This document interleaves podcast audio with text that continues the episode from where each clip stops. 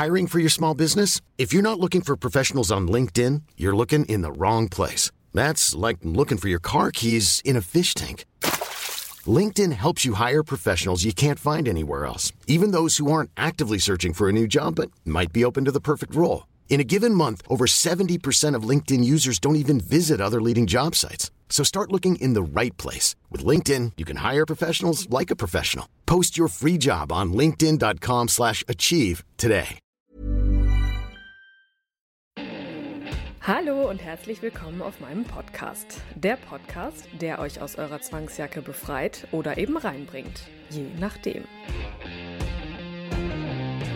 Daniel hat uns schon mit in seine Welt der Dominanz genommen. Heute lauschen wir ihm weiter und werden am Ende erkennen, wie intim die Beschäftigung mit dem Thema Dominanz und Submission sein kann. Für den Spielpartner, aber auch vor allem für sich selbst. Fühlt ihr auch eine Vorliebe in euch, die raus will?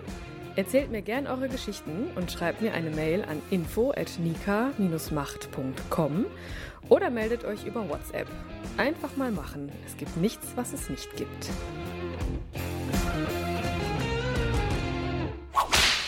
Apropos eigene Erfahrung. Jetzt kommen wir mhm. doch mal dazu. Du hast auch eine Spielpartnerin aktuell oder ich mhm. weiß nicht, vielleicht sogar mehrere. Erzähl doch mal, wie, wie kam das zustande und was macht ihr denn da so Schönes?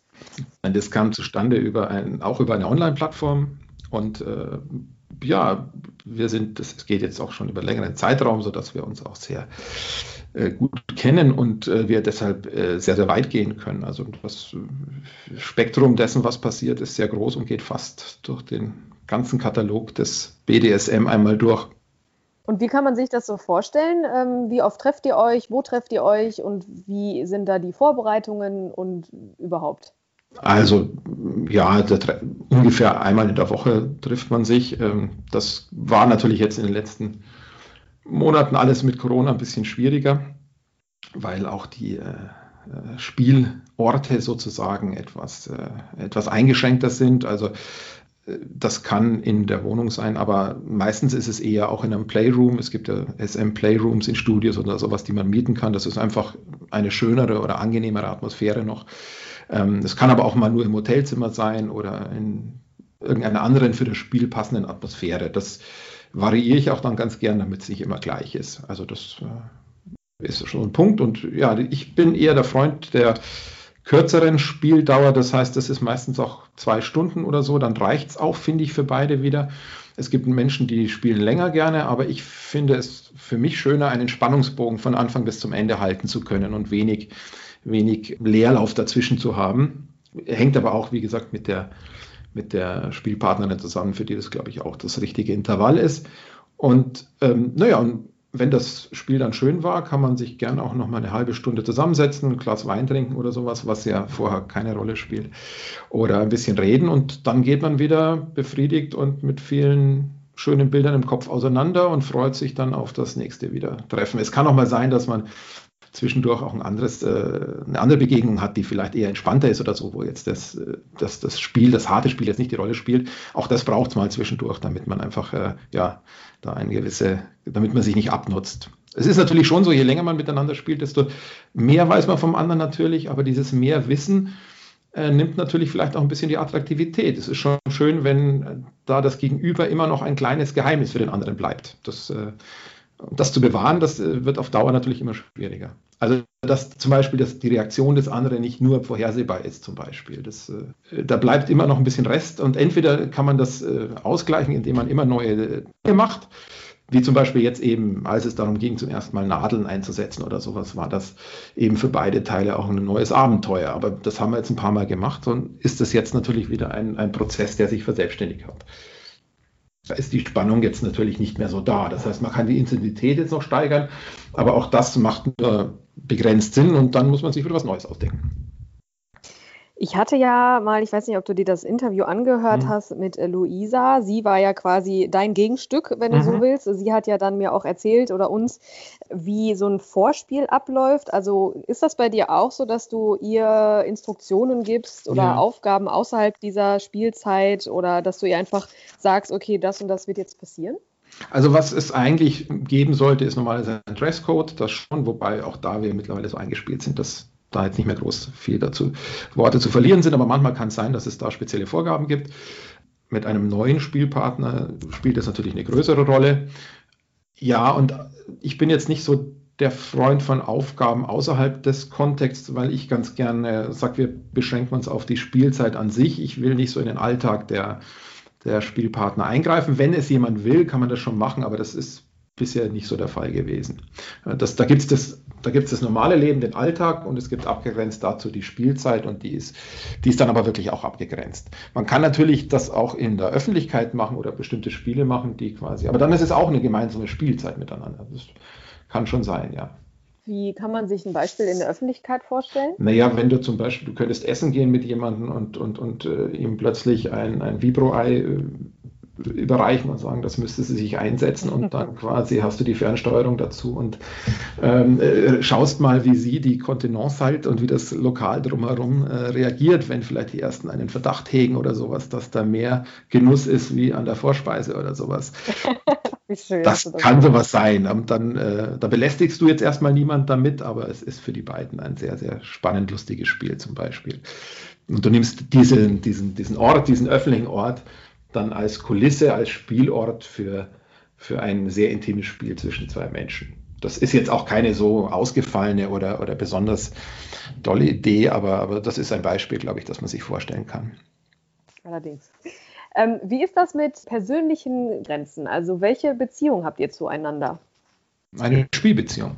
Das ist die Grenze. Also äh, ich, ich habe für mich zum Beispiel festgestellt, dass das Spiel umso besser ist, je wenn es keine alltägliche Beziehung ist. Also wo der Alltag wirklich draußen bleibt, weil man sich wirklich darauf konzentrieren kann. Das ist einfach so der Punkt. Das heißt nicht, dass da nicht eine große sexuelle Anziehung zwischen den beiden Partnern da ist oder dass nicht eben die Intimität, die kann sehr, sehr intensiv sein. Aber es ist wirklich ein Commitment zwischen beiden, dass es sich auf diesen Spiel, auf dieses Spiel bezieht. Und am Anfang zum Beispiel ist mir gar nicht wichtig, was der andere im Alltag macht. Und ich versuche das möglichst draußen zu halten. Das ist natürlich jetzt in einer längeren Spielbeziehung nicht so einfach möglich. Dann weiß man plötzlich, was der andere tut und wie es ging. Und man fragt auch mal, man merkt, ob jemand einen guten oder einen schlechten Tag hatte. Aber das gilt es dann möglichst in der Zeit rauszuhalten, weil es geht wirklich darum, eine, eine Gegenrealität zum Alltag zu schaffen. Das ist, glaube ich, das, um was es bei dem Spiel geht. Und das abzugrenzen. Deswegen ist es mir eben auch wichtig zu sagen, es gibt die Spielzeit, die abgegrenzt ist, rein zeitlich schon vom, vom, vom Alltagsleben weil das dann einfach das Empfinden und die, die, die, die, die ganze Sache stärker ist. Jetzt hast du vorhin oder ganz am Anfang hast du mal gesagt, dass es auch so ähm, ja, Kommunikationsschwierigkeiten gibt, also beziehungsweise so ähm, Missverständnisse. Hm. Gab es bei dir ja. schon mal eine, äh, eine, eine Situation, wo du, wo das alles ein bisschen entartet ist? Es ist mal passiert, dass jemand ohnmächtig geworden ist. Das war aber eine rein körperliche Geschichte, die ich einfach nicht einschätzen konnte, weil ich die Person nicht kennt, kannte und ist dann beim, beim Aufhängen sozusagen mit Arme über den Kopf äh, ohnmächtig geworden. Das war aber kein großes Problem. Das hat sich dann. Ist natürlich eine Störung, die sehr eindrücklich ist, weil sowas ist eine Art medizinischer Vorfall, den man dann auch ernst nehmen muss. Das war allerdings, da ist kein Schaden entstanden, das war innerhalb von, von einer Viertelstunde behoben, aber es war natürlich eine Störung im Spielablauf, so was ist mal passiert. Mir ist es Gott sei Dank noch nie passiert, dass, je eine, dass eine Spielpartnerin ihr Safe-Wort gesagt hat. Das heißt, das hätte mir eben signalisiert, dass ich eine Grenze erreicht hätte, die, ähm, die wir nicht erreichen wollten. Aber wenn es passiert, ist es auch kein großes Problem, sondern das ist ja dazu ist es ja da, dass es auch benutzt wird, wenn der Punkt kommt. Ich habe allerdings schon äh, im Spiel eines anderen Doms erlebt, dass dort mal die Spielpartnerin ihr Safe Word gesagt hat. Und das müssen dann auch beide einfach so hinnehmen und vielleicht nochmal danach in, einem gegenseitigen Gespräch aufarbeiten, was passiert ist. Aber, aber dafür ist es ja auch da. Aber ansonsten ist nichts Großes passiert, was irgendwie größere Probleme bereitet hätte, Gott sei Dank. Aber es ist auch natürlich auch eine Frage der Vorbereitung, der Erfahrung, das zu vermeiden. Das hängt damit genauso zusammen. Jetzt hast du schon was angesprochen, was glaube ich auch nicht zu unterschätzen ist, äh, das Thema Kommunikation danach. Mhm. Wie ist das bei dir? Sprichst du danach mit denen über oder mit deiner Spielpartnerin, was ist, was passiert ist, was nicht mhm. gut war, was gut war, was vielleicht irgendwie vielleicht auch tagesformenabhängig jetzt war ja. oder wie, wie machst du das?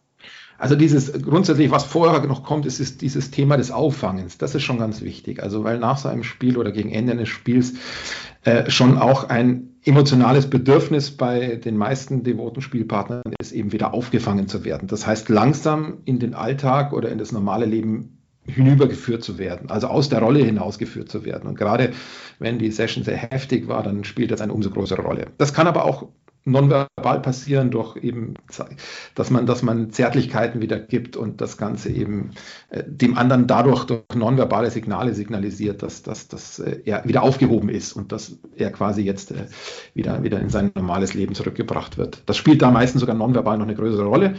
Und dann am Ende dieser, gegen Ende passiert dann wirklich noch ein verbaler Austausch, dass man, wobei ich auch zwischen dem Spiel immer wieder Punkte habe, wo ich frage, wie geht's dir? Also das passiert schon. Und wenn ich da die Rückmeldung bekomme, alles fein, dann ist es gut. Ähm, da könnte auch mal die Möglichkeit sein, dass man sagt zum Beispiel, oh nee, jetzt, das ist zu viel oder in die Richtung geht es. Ob ich mich dann danach richte, ist wieder eine andere Sache. Das ist wieder entsprechend der Rolle. Aber ich, ich gebe zumindest das Gefühl, dass mich äh, es jederzeit interessiert, wie es dem anderen geht. Und das ist auch ganz wichtig. Aber am Schluss umso mehr natürlich noch, gerade wenn man eben anfängt miteinander zu spielen, ist es schon wichtig zu reflektieren, was war gut, was war weniger gut oder womit hat sich da, gut und schlecht gibt es in dem Fall nicht, sondern womit hat sich der andere wohler gefühlt, womit hat er sich weniger wohl gefühlt. Das muss vielleicht auch gar nicht dann direkt am Ende dieser Session sein, sondern das kann auch mit leichter Verzögerung sein, dass man danach nochmal, äh, was weiß ich, miteinander Mail schreibt oder sowas und, äh, und so kommuniziert. Weil manchmal braucht der devote Partner auch einfach eine Zeit, das zu reflektieren. Das geht vielleicht in der Situation direkt nach dem Spiel, wo so viel Emotion oder so viel äh, so viel äh, Adrenalin im Spiel war auch gar nicht so einfach, das zu artikulieren. Und das kann man dann nachher machen. Oder man nimmt sich einfach mal die Zeit zwischendurch und sagt, heute ist kein Spiel, sondern heute setzen wir uns einfach mal zusammen und reden mal über den bisherigen Verlauf nach zwei, drei Sätzen und fragt, wie, wie geht es dir mit der ganzen Geschichte? Möchtest du in irgendeinem Bereich noch weitergehen oder äh, gibt es Punkte, die dir jetzt weniger gut gefallen? Dann kann man das ein bisschen nachjustieren. Aber natürlich, auch das ist Teil des Spiels. Inwieweit ich mich danach richte, ist dann wieder ja mein Spielangebot an den Partner. Für Menschen, die das jetzt nicht so ganz gut nachempfinden können, in welcher psychischen Situation man am Ende einer Session ist, mhm. was passiert am Ende einer Session? Warum gibt es diesen sogenannten Safe Space äh, danach und wieso ist der so wichtig? Ja, weil halt vorher, wie gesagt, es sein kann, dass sehr viel, dass, dass da biochemische, dass ein Feuerwerk beim anderen im Gehirn abläuft. Jetzt weniger beim dominanten Partner. Bei mir ist es eher, ich bin meistens auf einem, auf einem Level, mehr oder weniger.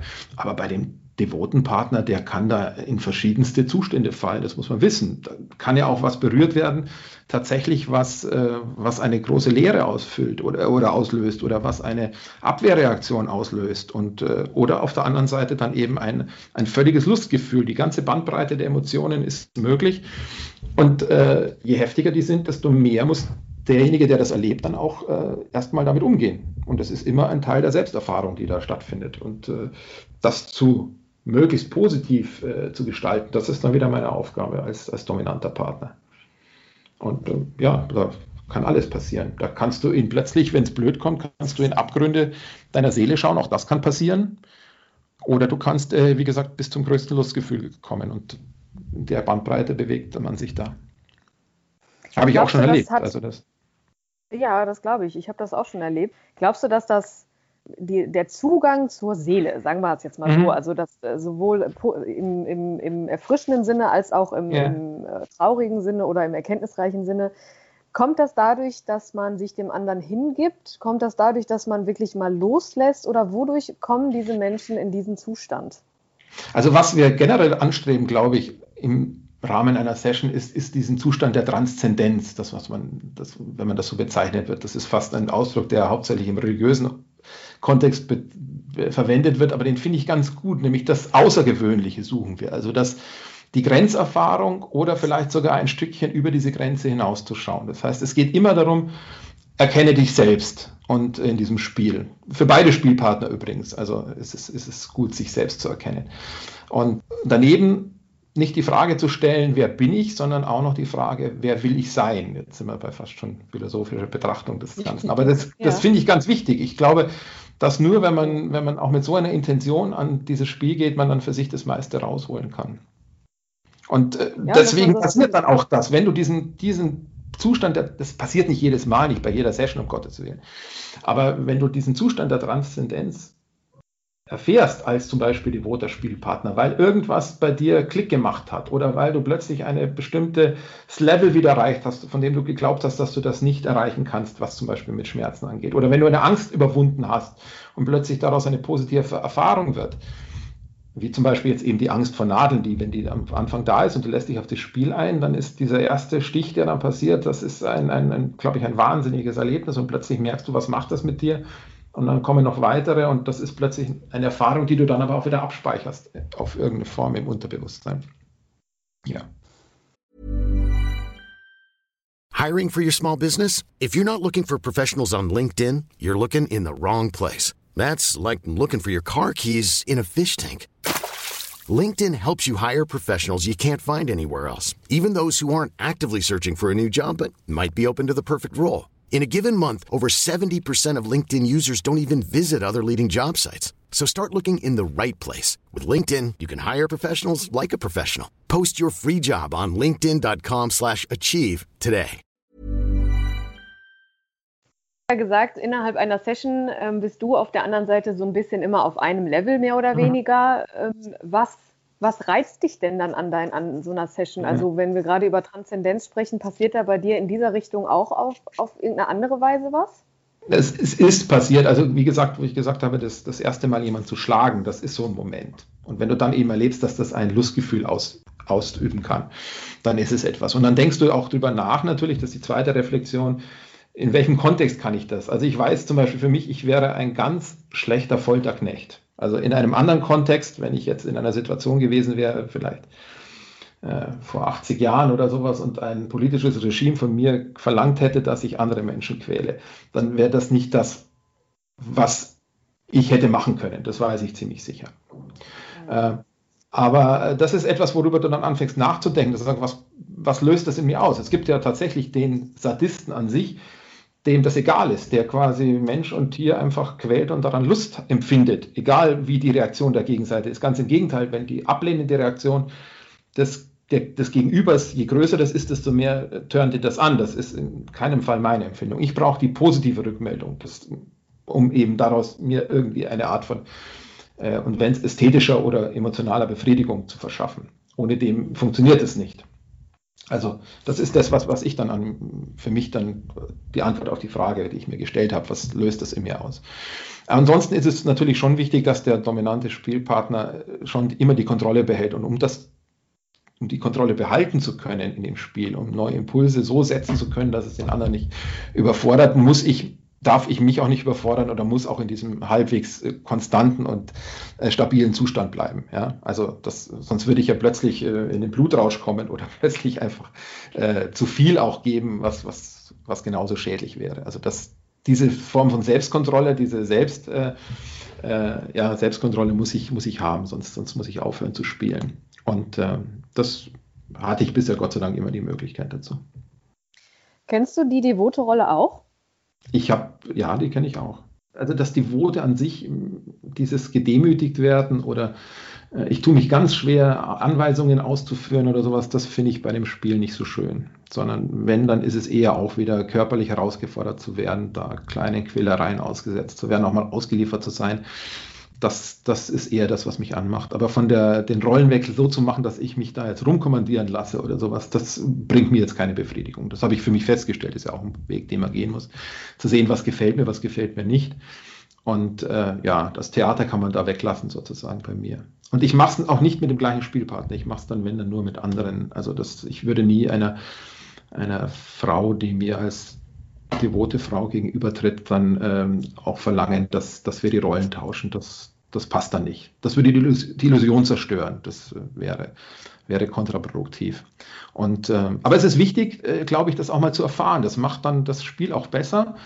Ähm, also mein Spiel auch besser, weil ich zum Beispiel auch sehe, wie, oder ich habe selber erfahren, was bestimmte Punkte angeht, zum Beispiel, was das Timing angeht, was Leerläufe angeht oder sowas.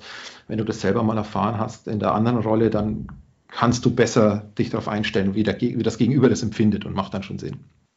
Wie ist das, äh, wenn man jetzt mal äh, auf deine Sub geht? Also du scheinst da ja ziemlich äh, klare Vorstellungen zu haben und ziemlich so straight zu sein. Aber gerade deine Sub ist ja wahrscheinlich auf emotionaler Ebene auch sehr vielseitig unterwegs, sei es jetzt, wenn ihr spielt oder auch vorher oder auch nachher. Weiß sie ihre, ihre emotionalen Grenzen auch einzuschätzen? Oder zweite ja. Frage, gab es da auch schon mal äh, Situationen, wo du sagen musstest, du, sorry, das geht mir hier zu weit mit deinen Emotionen? Nee, das war in dem Fall nie der Fall. Wir sind schon an Grenzen gekommen und das merkst du dann auch, wenn zum Beispiel anfängt zu weinen oder sowas. Aber das ist jetzt noch kein Unglück, das ist ja quasi Teil des, Teil des, äh, auch Teil des Spiels und wird dann sehr schön. Und wenn du dann im Endeffekt das, nach dem Spiel plötzlich siehst, wie glücklich sie darüber ist, dass sie diesen Punkt erreicht hat, dann ist das auch ein, ein, für beide ein, ein schönes Erlebnis. Aber Gott sei Dank hatte ich bisher auch immer Spielpartnerinnen, die, die da sehr äh, gefestigt waren. Und ich glaube, da habe ich, glaube ich, auch ein bisschen in meinem Auswahlprozess, mit wem ich spiele, schaue ich da auch ein bisschen drauf, dass das nicht so ist. Also wenn das Gegenüber labil ist, musst du natürlich noch mehr aufpassen und das wird sehr anstrengend dann. Deswegen vermeide ich das eher. Also das Ganze ist auch keine Therapie oder sowas. Äh, es kann vielleicht mal für den einen oder anderen therapeutische Wirkung haben, aber es sollte keine Therapie ersetzen. Und wenn eher der, man erkennt, dass da vielleicht eher eine Therapie nötig ist, dann sollte man auch nicht miteinander sowas spielen, sondern, sondern dann sollte jemand zuerst mal sich in therapeutische Hände begeben. Also das, das finde ich dann schon. Das ist langfristig besser für die andere Person. Ich könnte mir vorstellen, dass bei einem Satz vorhin bei manch einem Hörer so ein bisschen die Alarmglocken angegangen hm. sind, als du gesagt hast, ja, ähm, manchmal fangen die an zu weinen. Und das ist aber, also du assoziierst das mit positiven ähm, Dingen dabei. Ja. Was für denjenigen, der sich das jetzt nicht vorstellen kann, wieso ist Weinen positiv in dem Sinne?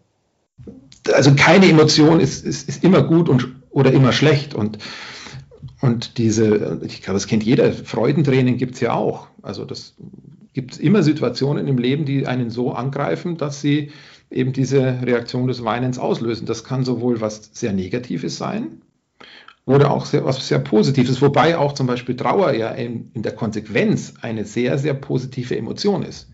Die ist zwar in dem Moment, wird sie eher, willst du sie vermeiden, aber du musst diesen Weg der, der Empfindung durchmachen, um zum Beispiel auch von einem geliebten Menschen Abschied zu nehmen. Das ist, war vorletzte Woche auf einer Beerdigung, dann merkte ich das wieder sehr genau. Also das hilft dir und nachher, wenn du diese Emotion durchgemacht hast, geht es dir besser ohne das kannst du, glaube ich, zum Beispiel das nicht abschließen. Und so ist es hier genauso. Also das komplettiert dann im Endeffekt das Bild und es kann eine sehr, sehr schöne Geschichte sein und oder was sehr, sehr Erhabenes haben. Und äh, ja, das, das ist, glaube ich, kann man aber auch nur wieder nachvollziehen, wenn man es mal selber erlebt hat.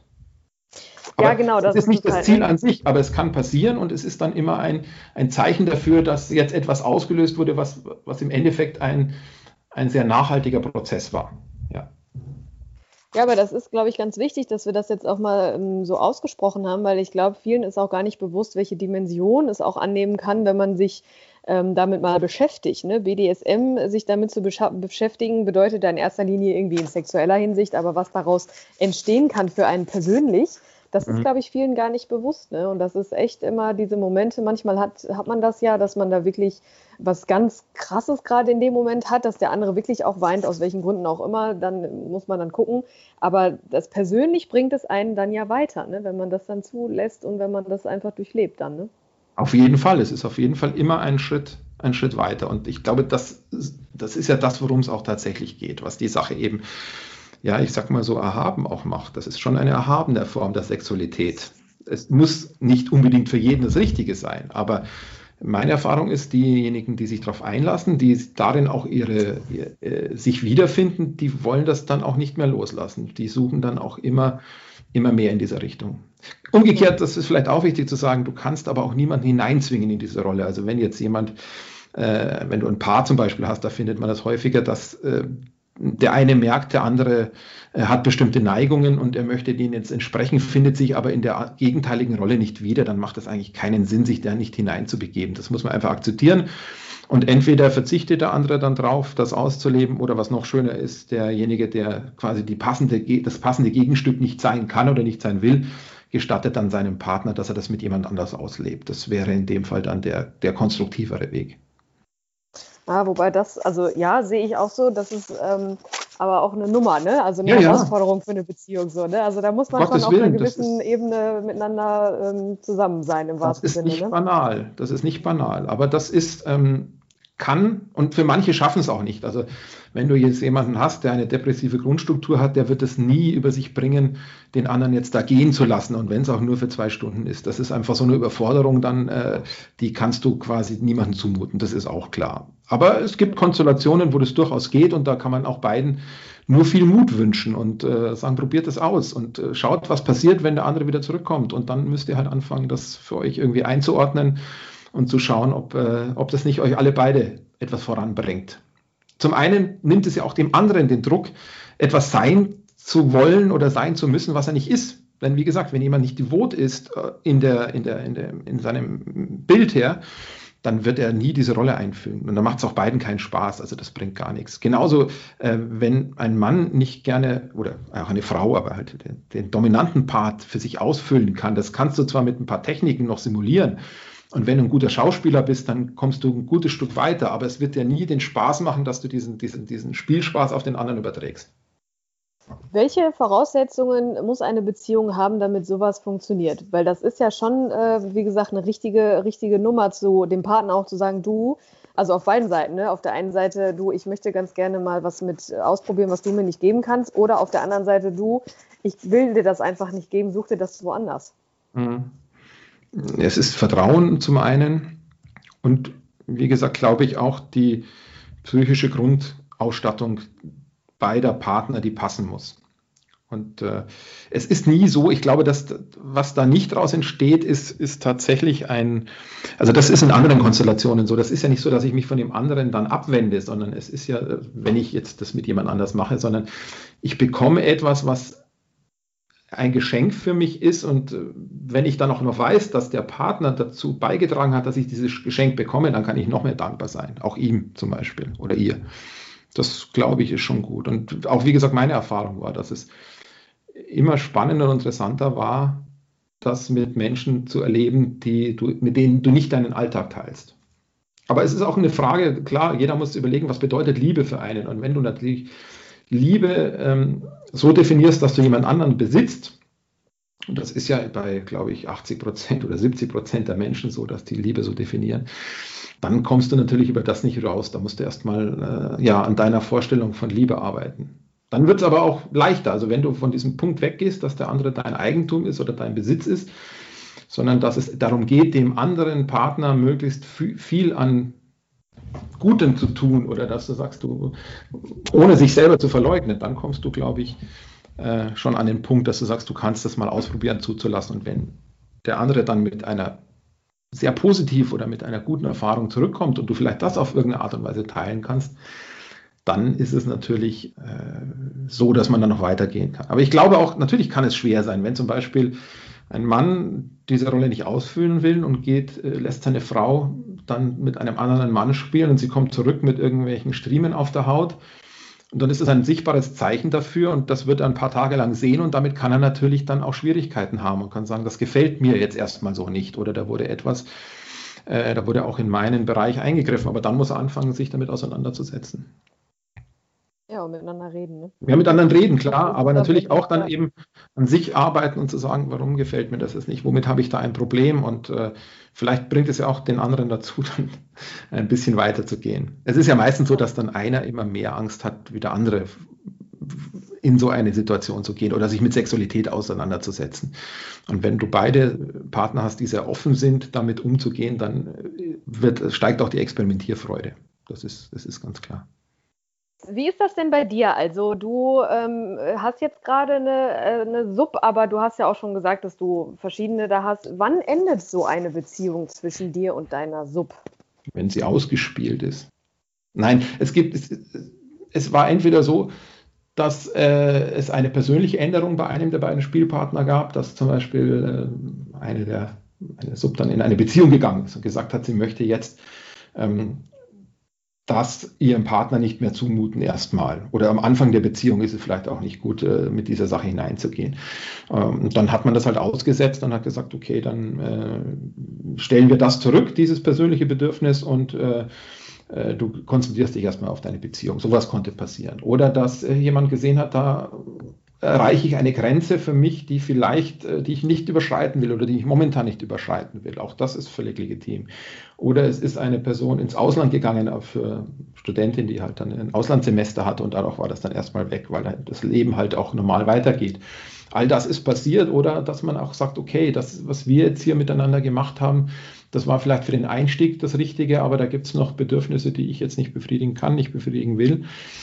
Äh, oder einfach die Neugierde ist da, auch was Neues auszuprobieren, nochmal jemand anders zu erleben in dieser Rolle. Und auch da kann, dann, kann man dann sagen, gut, dann, dann ist für unser gemeinsamer Weg in dieser Sache jetzt beendet, was aber nie für mich ein Scheitern war oder schlimm war. Das ist ja kein, das ist eben der Vorteil, wenn du das eben, wenn du das als reine Spielbeziehung hast, du gehst auch leichter wieder auseinander, weil das, äh, das wirklich zu sagen, wenn das Spiel nicht mehr funktioniert, dann ist es, dann ist die Berechtigung dieser, dieser diese Übereinkunft weggefallen und dann ist es auch kein Problem, das zu beenden. Aber im Grund, grundlegend äh, geht man dann ja einfach im Guten auseinander, indem man ja. das einfach gemeinsam feststellt. Gab es nie Probleme und das hätte ich auch, also das hoffe ich auch, dass wenn ich mal sagen würde, ich, für mich macht das Spiel jetzt aus welchen Gründen keinen, keinen Sinn mehr, dass das dann genauso akzeptiert wird. Das ist, das ist so ein bisschen die Übereinkunft, aber auch da muss man sich halt überlegen, mit wem mit wem spielt man oder mit wem gibt man sich ab. Und äh, das muss dann einfach auch, darauf muss man vertrauen, dass das auch einfach auch eine temporäre Sache sein kann. Daniel, hast du noch Tipps oder Worte für Mädels, für Jungs, für Männer, für Frauen, für was auch immer? Hast du da Worte übrig, wo du sagst, das möchte ich, mit, möchte ich denen einfach alle auf, mit auf den Weg geben, die da Interesse dran haben an ein, so einer Art von Spielbeziehung?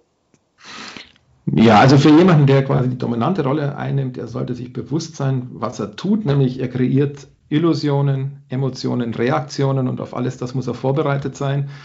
Ähm, es macht sehr viel Sinn, sich eben auch nicht nur, was das Handwerkliche anbelangt, mit bestimmten Techniken auseinanderzusetzen, sondern eben auch immer wieder geistig sich da äh, philosophisch mit der Sache zu beschäftigen oder psychologisch auch damit zu beschäftigen. Ich glaube, dann ergibt sich für jeden eine viel größere Art des des, äh, des Spiels und ansonsten einfach mutig sein oder wie du immer sagst, einfach zu machen, das gehört auch mit dazu. Es kann ja nicht, viel nicht so viel passieren, wie man sich immer vorstellt, sondern das, äh, was man verpasst, ist sehr viel größer wie das, was man vielleicht, äh, oder die Gefahr, die, dass man irgendwas Negatives erlebt. Und äh, ansonsten auf den Bauchgefühl zu vertrauen und dann kommt man schon sehr, sehr weit. Das sind doch wunderbare Schlussworte, oder? Ja. Ja, Daniel, dann danke ich dir jetzt erstmal dafür, für deine Zeit, für deine Worte. Da waren sehr, sehr viele wertvolle Worte für viele Menschen dabei. Ich glaube, wir haben äh, viele Menschen abholen können und auch, ich glaube, für die Frauen, wie gesagt, da war vieles dabei. Ich freue mich jetzt schon auf die Feedbacks, weil ich glaube, Frau hat einfach auch noch nicht so diesen, diesen Zugang zu bekommen mhm. und den hast du uns heute gegeben. Das war echt super. Darf ich nochmal ganz herzlich für die, für die Einladung bedanken und äh, ich finde toll, wie du dieses Thema in der von mir vorher angesprochenen Ernsthaftigkeit auch den Menschen näher bringst. Das ist auf jeden Fall ein, ein, ein großer Gewinn. Danke dir. Ich danke dir, das ist echt lieb, dass du das sagst. Und ja, pass auf dich auf und ich wünsche dir alles Gute und wir bleiben aber auf jeden Fall in Kontakt. Sehr gern. Und schon war mein Leben schlagartig wieder etwas anders. Wenn euch meine Podcasts gefallen, ihr euch wiederfindet, schreibt mir gerne eine Mail, schickt mir eine Sprachnachricht auf WhatsApp oder ruft mich an. Ich freue mich auf eure gnadenlos ehrlichen Geschichten. Die Kontaktdaten findet ihr unter jeder Folge.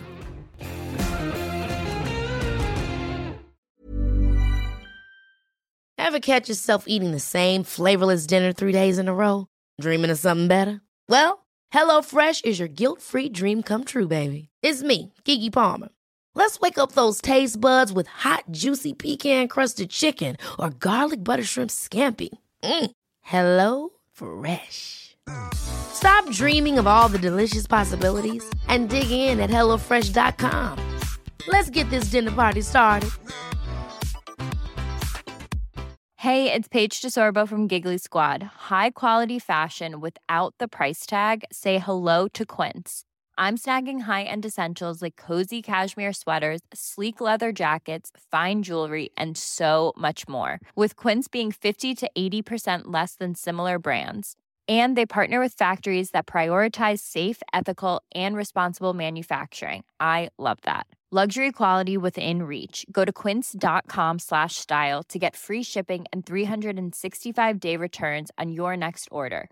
Quince.com slash style.